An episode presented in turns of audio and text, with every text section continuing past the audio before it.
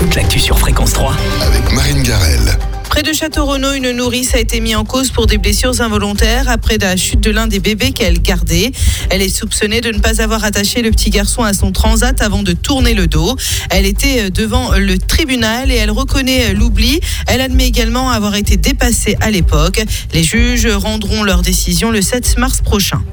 Un avocat du barreau de Tours doit être jugé devant le tribunal correctionnel de Blois le 5 mars prochain pour tentative d'extorsion sur deux clients, des faits que l'intéressé réfute.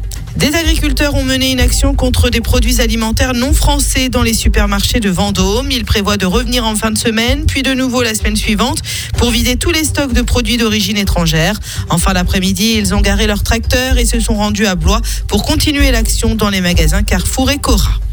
Près de Loche, une classe est menacée de fermeture sur le regroupement pédagogique intercommunal Genillé, le Liège, serré la ronde.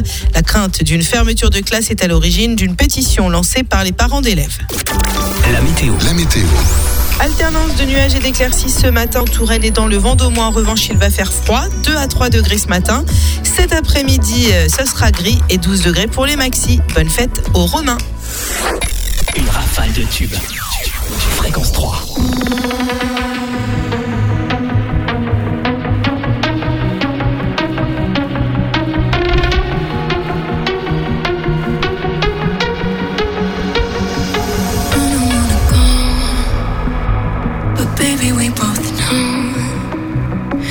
is not our time.